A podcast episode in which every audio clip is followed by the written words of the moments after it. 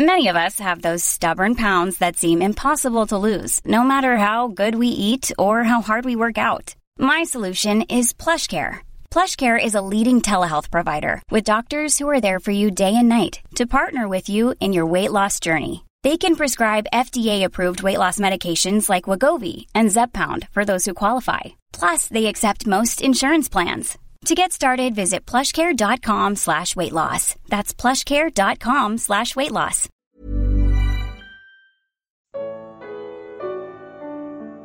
A ressurreição de Israel como nação. Daniel 12. Comentário de Mário Persona. 2 Timóteo, capítulo 2, versículo 15.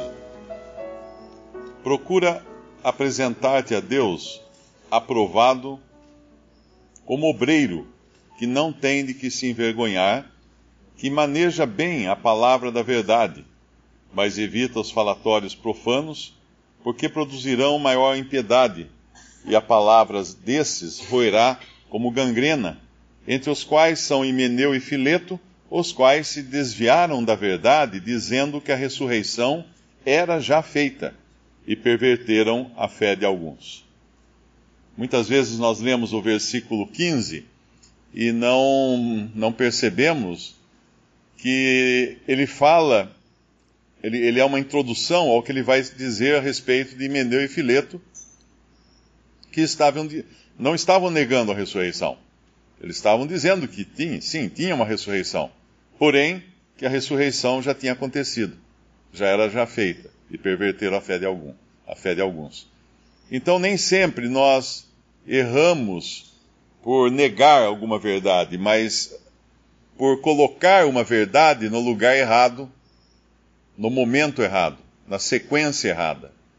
E para isso vem o alerta do versículo 15. Procura apresentar-te a Deus aprovado como obreiro, que não tem de que se envergonhar, que maneja bem a palavra da verdade. Essa essa tradução maneja bem a palavra da verdade, em outras versões, uh, fala que uh, cortar, uh, como se fosse com um bisturi, é mais ou menos como quando se faz uma autópsia de um corpo humano. Você tira, você corta cada órgão e separa cada órgão para a sua função específica. Um bom médico, um bom cirurgião, ele sabe onde estão os órgãos se ele vai fazer uma cirurgia do coração, ele não vai cortar a perna do, uh, do paciente. Ele sabe que o coração não está na perna. E nem vai mexer no fígado. O coração está de outro lado. E assim nós, quando nós lemos a Bíblia, temos que cortar com precisão cada, cada órgão desse corpo todo que é das Escrituras uh, para o, o funcionamento de cada um. Então a ressurreição era um fato, é um fato, a ressurreição existe, etc. E Mineiro e Fileto não estavam negando a ressurreição, eles estavam apenas colocando a ressurreição no lugar errado, na, na sequência dos eventos proféticos. E aí, voltando agora lá em Daniel, é muito importante nós entendermos a, a onde, o que está dizendo aqui. De que momento está dizendo, de que povo está dizendo. Porque quando ele fala, naquele tempo se levantará Miguel, o grande príncipe. Ele falou Miguel nos capítulos anteriores como sendo o príncipe do teu povo. Ele falou Miguel, o príncipe do teu povo, uh, no versículo. Não me lembro agora, tem um, um pouco antes aqui, ele fala Miguel, que é o príncipe do teu povo. E aqui ele fala de novo, que se levanta pelos filhos do teu povo. Se nós perguntássemos para Daniel, Daniel, qual é o teu povo? Daniel responderia: O meu povo é o povo judeu. O meu povo é o povo judeu. Ou, num, numa visão mais ampla, Israel.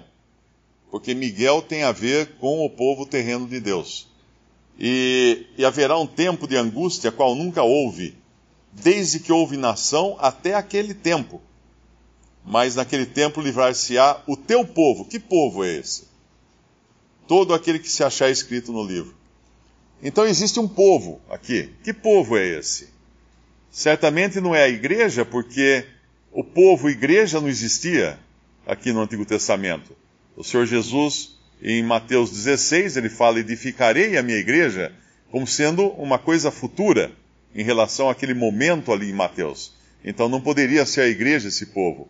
Esse povo então é Israel. E ele vai, ele vai num determinado momento aqui, ele vai definir melhor. Uh, eu acho que é em outra passagem que ele fala não só de, de Judá, mas também dos judeus, mas também de Israel.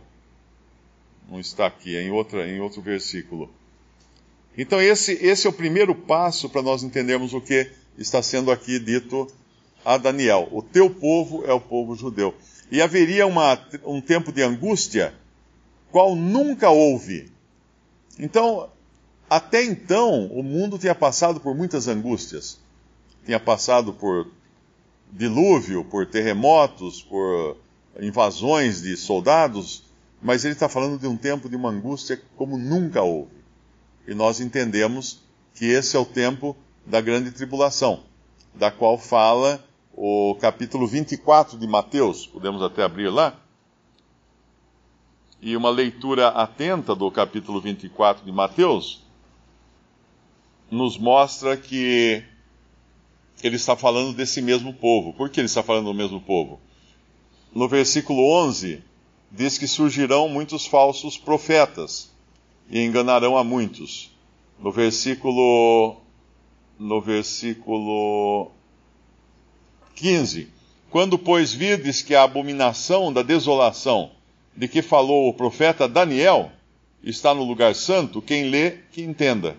Então os que estiverem na Judéia, que fujam para os montes. E quem estiver sobre o telhado, não desça tirar alguma coisa de sua casa. E quem estiver no campo, não volte atrás a buscar suas vestes. Ai das grávidas, das que amamentarem naqueles dias, e orai para que a vossa fuga não aconteça no inverno e nem no sábado, porque haverá então grande aflição, como nunca houve desde o princípio do mundo até agora, nem tampouco haverá jamais. É a mesma aflição da qual fala Daniel, porque aqui uh, o, o, apóstolo uh, Mateus está tá remetendo a Daniel o que ele vai dizer aqui. Então é o mesmo povo. E um, um sinal claro disso é que ele está tá falando para orar para a fuga não acontecer no sábado. Agora, eu aqui, o sábado para mim é um dia como outro qualquer. Eu, eu saio, faço compra no sábado, vou passear no sábado, eu viajo no sábado, muitos quilômetros, mas para um judeu era proibido viajar ou caminhar um determinado percurso no sábado, como fazer qualquer trabalho no sábado. Então isso é claramente uma mensagem falando de judeus. Por isso que é importante destrinchar a palavra da verdade colocando cada parte no seu devido lugar, senão nós vamos fazer uma confusão imensa do que, do que está escrito. E, e aqui no versículo 2 do nosso capítulo de Daniel, uh, alguns entendem isso como sendo uma ressurreição. E muitos dos que dormem no pó da terra ressuscitarão, uns para a vida eterna, outros para vergonha e desprezo eterno. Os sábios, pois, resplandecerão como o resplendor do firmamento, os que ensinam a justiça refugirão como as estrelas sempre eternamente.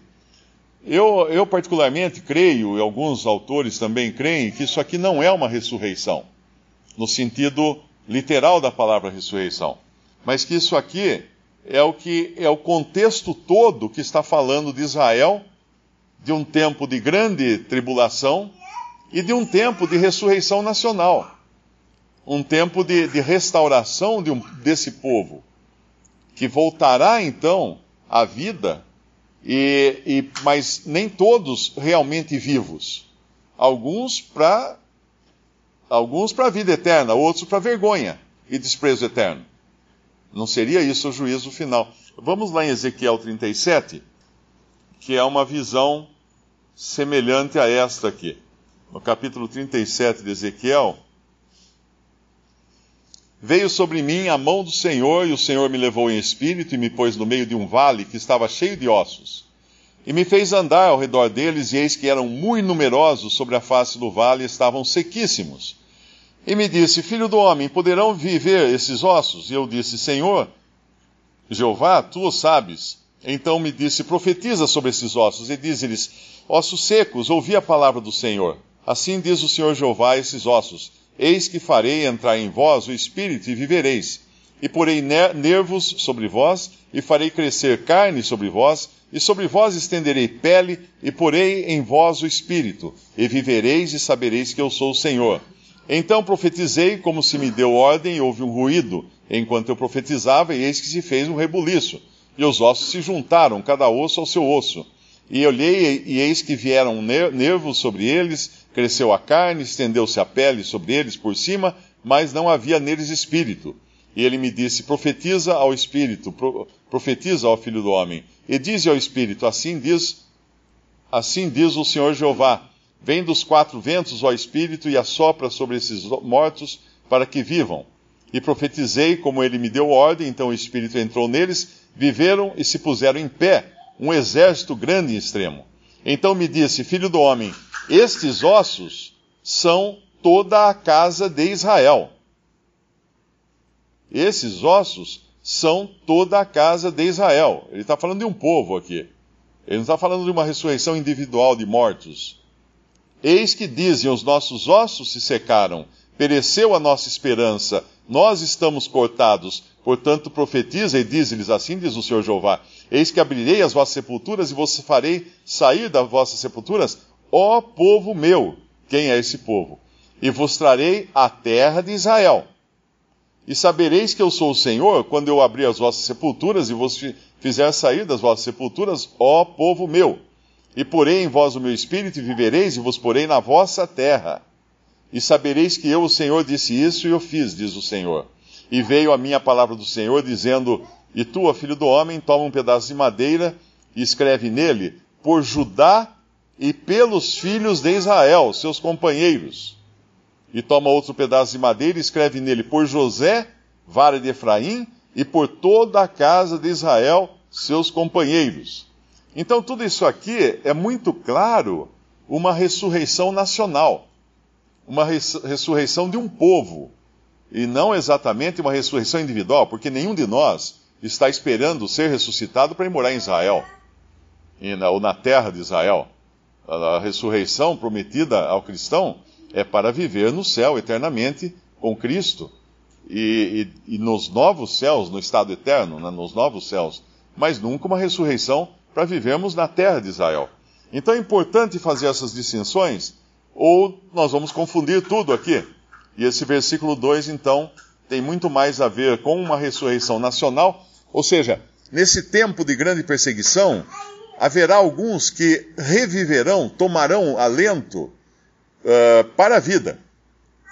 São aqueles, eh, formarão um remanescente de judeus fiéis e convertidos ao Messias, que eles aguardarão com ânimo esse Messias, mas alguns também parecerão que estão vivos, mas continuarão mortos, e esses claramente serão apenas uh, parte do povo. Nós vamos ver uma divisão bem distinta disso no capítulo 25 de Mateus, quando existe, uh, quando Cristo vem para reinar e separa os bodes das ovelhas e dos pequeninos irmãos, sendo esses pequeninos irmãos, então, o povo uh, de, de, Deus, reconhecidamente o remanescente uh, fiel. No versículo 4, é dito a Daniel para fechar as palavras, fecha essas palavras e sela este livro até o fim do tempo, pois uh, muitos correrão de uma parte para outra e a ciência se multiplicará.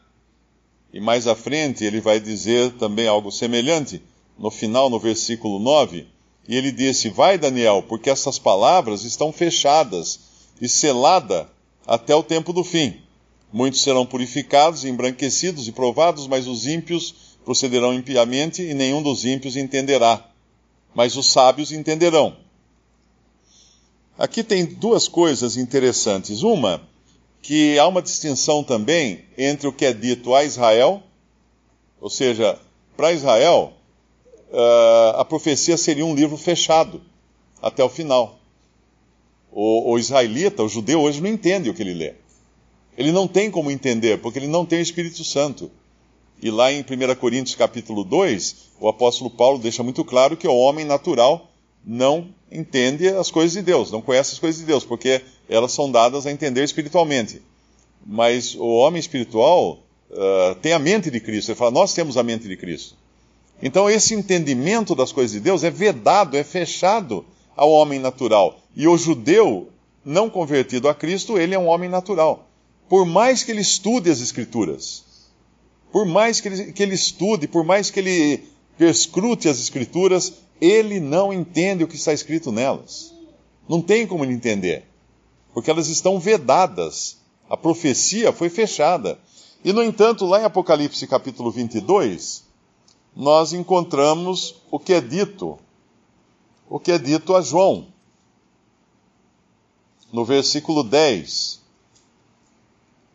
E disse-me: Não celes as palavras da profecia deste livro, porque próximo está o tempo. Quem é injusto, faça injustiça ainda, e quem está sujo, suje-se ainda, e quem é justo, faça justiça ainda, e quem é santo, seja santificado ainda. E eis que cedo venho, e o meu galardão está comigo para dar a cada um segundo a sua obra. Então, para o crente em Cristo Jesus, da presente dispensação da igreja, uh, e João era um apóstolo pertencente a essa mesma igreja, não é dito para estar que as coisas estão fechadas. Pelo contrário, uh, o Senhor nos revelou tudo na Sua palavra. Tudo que nós precisávamos saber está na Sua palavra. É impossível entender o Antigo Testamento sem o Novo Testamento. No Novo Testamento estão as chaves que abrem o entendimento do Antigo Testamento. E para nós é dito não celes. Ou para João, não é? o profeta João, na qualidade de profeta, não celes. E para, para Daniel foi escrito celes. E se a gente observar, os, os mesmos versículos são citados. No versículo 10 de, de Daniel, Daniel 12, fala: Muitos serão purificados, embranquecidos e provados, mas os ímpios procederão impiamente, e nenhum dos ímpios uh, entenderá, mas os sábios entenderão. Ele está fazendo a mesma menção do que ele fala em Apocalipse. Agora, entendendo aqui, eu creio que aqui está falando de entendimento das Escrituras e de não entendimento das Escrituras, talvez isso tenha a ver com o versículo uh, uh, 4 do capítulo 12 de Daniel. E tu, Daniel, fecha essas palavras, sela esse livro até o fim do tempo. Muitos correrão de uma parte para outra, e a ciência se multiplicará. Muitas vezes esse versículo é usado uh, no sentido de tentar mostrar, está vendo? Olha, Deus falou que a ciência ia se multiplicar. E é hoje nós estamos vivendo nesse tempo de ciência multiplicada. Mas eu não creio que seja isso, porque aqui não está falando de conhecimento humano, uh, mas de sabedoria divina e profecia revelada, ou fechada para aqueles que não eram desse, uh, da igreja. Então eu creio aqui que está muito mais no sentido de o saber se multiplicará. Que saber? A tentativa de conhecer mais das Escrituras ou mesmo de tentar entender essas coisas. Mas elas estarão fechadas para os que não os que não creem. Uh, esses que, que têm a ver com o versículo 3. Os sábios, pois, resplandecerão com. Aqui os que creem, claro. Os sábios, pois, resplandecerão como o resplendor do firmamento, e os que muito, a muitos ensinam a justiça refugirão como as estrelas sempre eternamente. Então haverá um momento quando Israel terá uma ressurreição nacional. Nessa ressurreição nacional haverá aqueles que são realmente uh, o remanescente de Deus, que entenderão as coisas, que terão entendimento das coisas que estão acontecendo. Haverá um outro, uma outra parcela que é de pessoas que não estão entendendo nada do que está acontecendo. E aqueles, uh, e, e, será um tempo de, de, de perscrutar o conhecimento. Não exatamente de ciência eletrônica, informática, ciência uh, computação, eu não creio nisso aqui, mas eu creio muito mais no que ele está falando, que é tudo a ver com o entendimento da palavra de Deus, entendimento e não entendimento da palavra de Deus. Então haverão os que são perscrutar a palavra de Deus e nem isso significa que eles irão uh, entendê-la. Visite respondi.com.br Visite também 3minutos.net.